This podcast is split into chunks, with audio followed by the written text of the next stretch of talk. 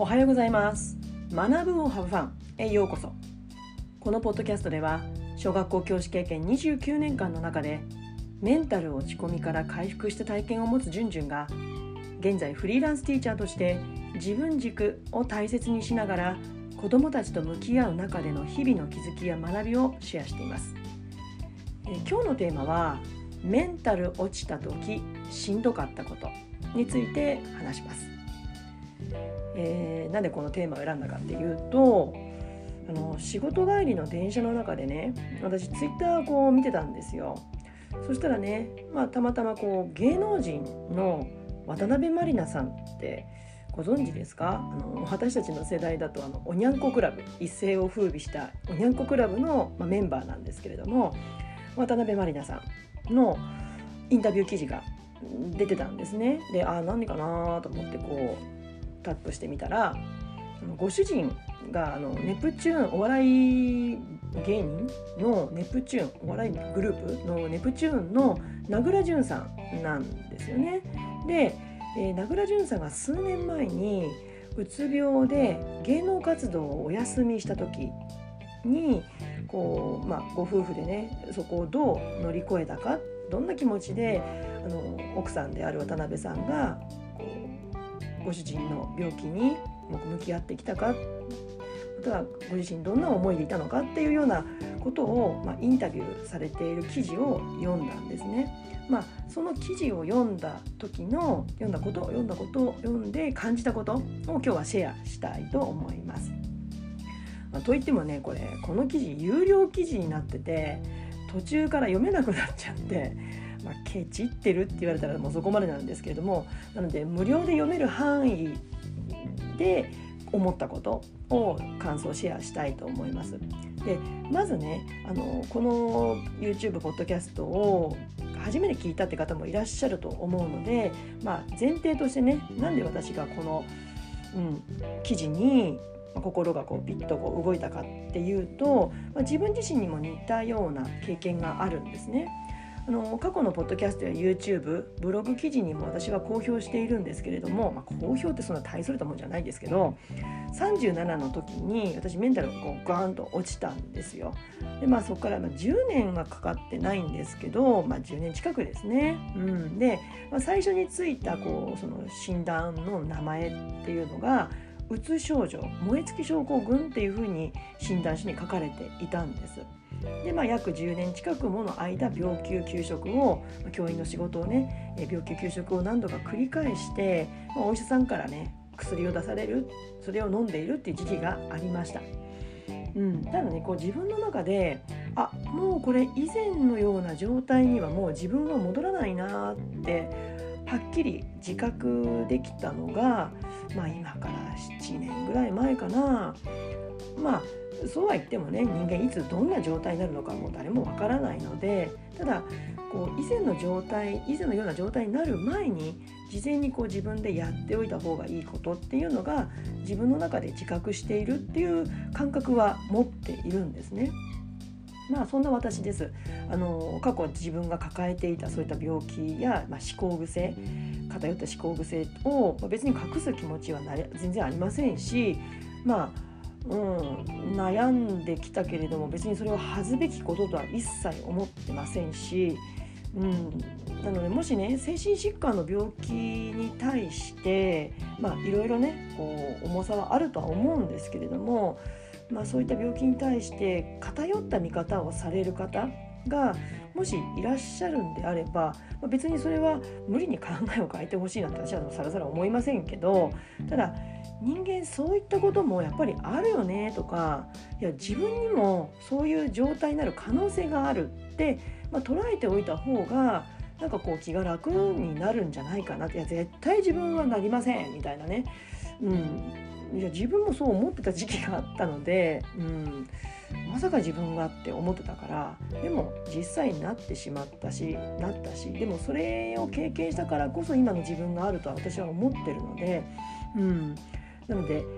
まあ、そうやってこう可能性があるよって自分にも当事者になる可能性があるって思っておいた方が、まあ、気が楽なんじゃないかなって、まあ、なので自分の過去を隠すことなくこういった発信活動を私はしているんですね。過去の自分のような方に少しでも気持ちを楽に持ってもらいたいとか気持ちを、うん、自信持ってもらいたいなって思うのでそういうこういった発信活動をしているんです。まあ、ここまでで簡単なね過去の私の身に起きた出来事をざくっとお話ししました。でそんな体験を持つ私が今回渡辺満里奈さんのインタビュー記事を読んで、えー、ビビッときた言葉がえーとですね、休養期間をあらかじめ決めるのはプレッシャーっていうところがあったんです。この言葉を見た時に私はいやそうなんだよねって。いや本当辛いんだよって。まあ、電車の中なので声は出せなかったんですけど、まあ、心の中で叫んでいました。ただこの言葉というか本当辛い休養期間を決める決めなきゃいけないっていう状況がすごく辛いよねっっていうことを言葉にしたのは私が一番信頼している身近にいる人しか私は言ってません。うん、なのでもしね、まあ、他の方に話したら「いやだって給料もらってるんだからそれはいつまで休むかを聞かれたら、ね、答えるのは当たり前でしょ」って言われるのが、まあ、分かってるし私は当然だと思っているので、まあ、わざわざ人に話したりすることはありませんでした。ただ自分の中で「いやそれって聞かれるのしんどいんだよね」ってだって分かんないんだからってずっと思ってました。なので自分があえて言葉に出さなかったことを言語化している言葉を見て文字を見てあ同じ思いをしてる人がいるんだなってすごく気持ちが和らいだというか共感したんですね。うん、まあ休む側からすればね休養期間を決めるっていうのはいやいつまで休むのとかいつになったら元気になるのって言われてるのと同じでいやそれ聞かれてもほんならこっちが知りたいよっていうことなんですね。まあ、もう少し自分の例をお話し続けますけれども、えーとね、市町村によってその休養期間を決めるっていうことをそれをいつその休んでる人に伝えるかっていうのはもうもしかしたら都道府県によって違うのかもしれないしその言い方などは管理職の方のこういった精神疾患に対する、ま理解によって違ってくるとは思うんですけれども適用される法律っていうのはまあ、日本全国変わらないと思うので、まあ、結論は同じだと思うんですけど、えーとですね、病休期間が、えーとですね、公立の教員は3ヶ月。でそれを過ぎると休職期間。で病休期間は支給される給料の額は通常と変わらない。ただ休職期間に入ると、まあ、何割支給ということで全額は支払われない、まあ、これ多分同じだと思うんですね。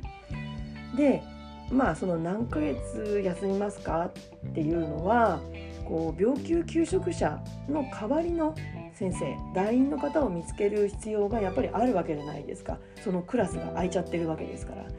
で手続きの時間がかかるので、まあ、特に今なんかはね、うん、私がと私の当時私が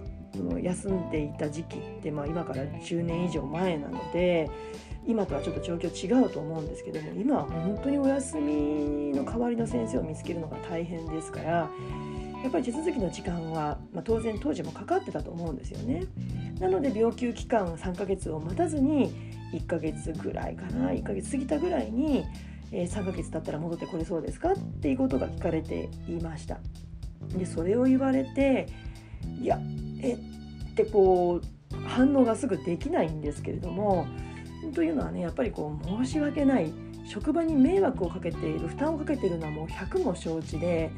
うん、で早く私の代わりの方に帰っていただいて他の先生たちの負担を軽くしてほしいっていう思いはあったので、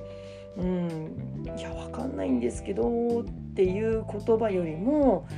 いや、まあ、とにかくもう給食って決めてね病休から給食ってもう決めて代わりの先生に入ってもらった方がいいということで私はそちらを選択しました。うんただ今振り返るとまあ確かにね負担をかけてるのはその通りだし申し訳ないっていう気持ちはなくならないんだけれどいやもっと自分本位で決めていいんじゃないかなって今は思います。もっと自分を大切にしてほしい大切にできたらよかったなって、まあ、できなかったから そうなってたんですけどただ過去の自分に声をかけるとしたらいやもっと自分を大切にしていいんだよって伝えたいなと思うんです。だって休みたい休まなきゃいけないっていう思いって自分に必要だからそうなってるわけですよね。ただ当時の私はこう本当に、まあ、職場に行けない状態で家にいても気持ちは全然休めてなかったんですね。というのも本格的に何もせずダーンとしてしまったら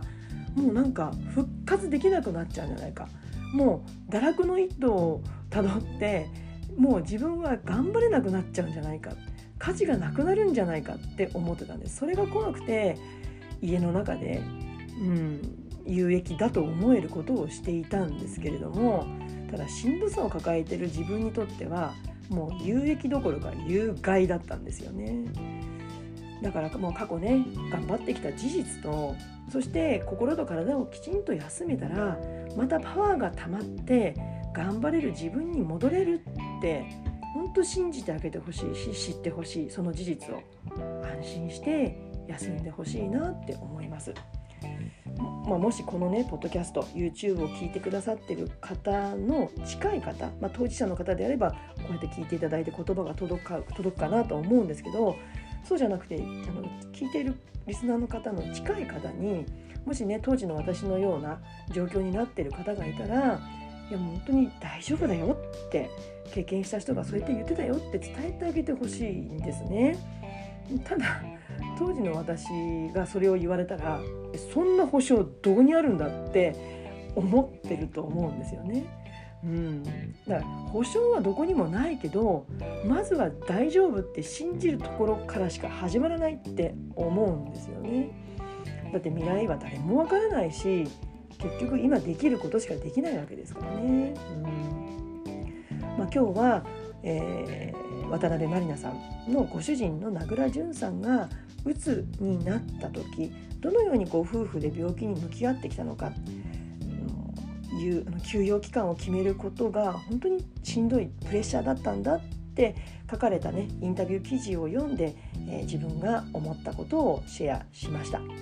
今日の内容についてのご感想やご意見をいただけるととっても嬉しいです。えメッセージは概要欄にある LINE 公式のリンクからお友達登録していただけるとメッセージを送ることできます。また、インスタグラムの、えー、DM からも送ることができますので、ぜひ SNS のリンクもチェックしてください。概要欄に書いています。それでは次回のポッドキャスト YouTube まで Let's have fun! バイバイ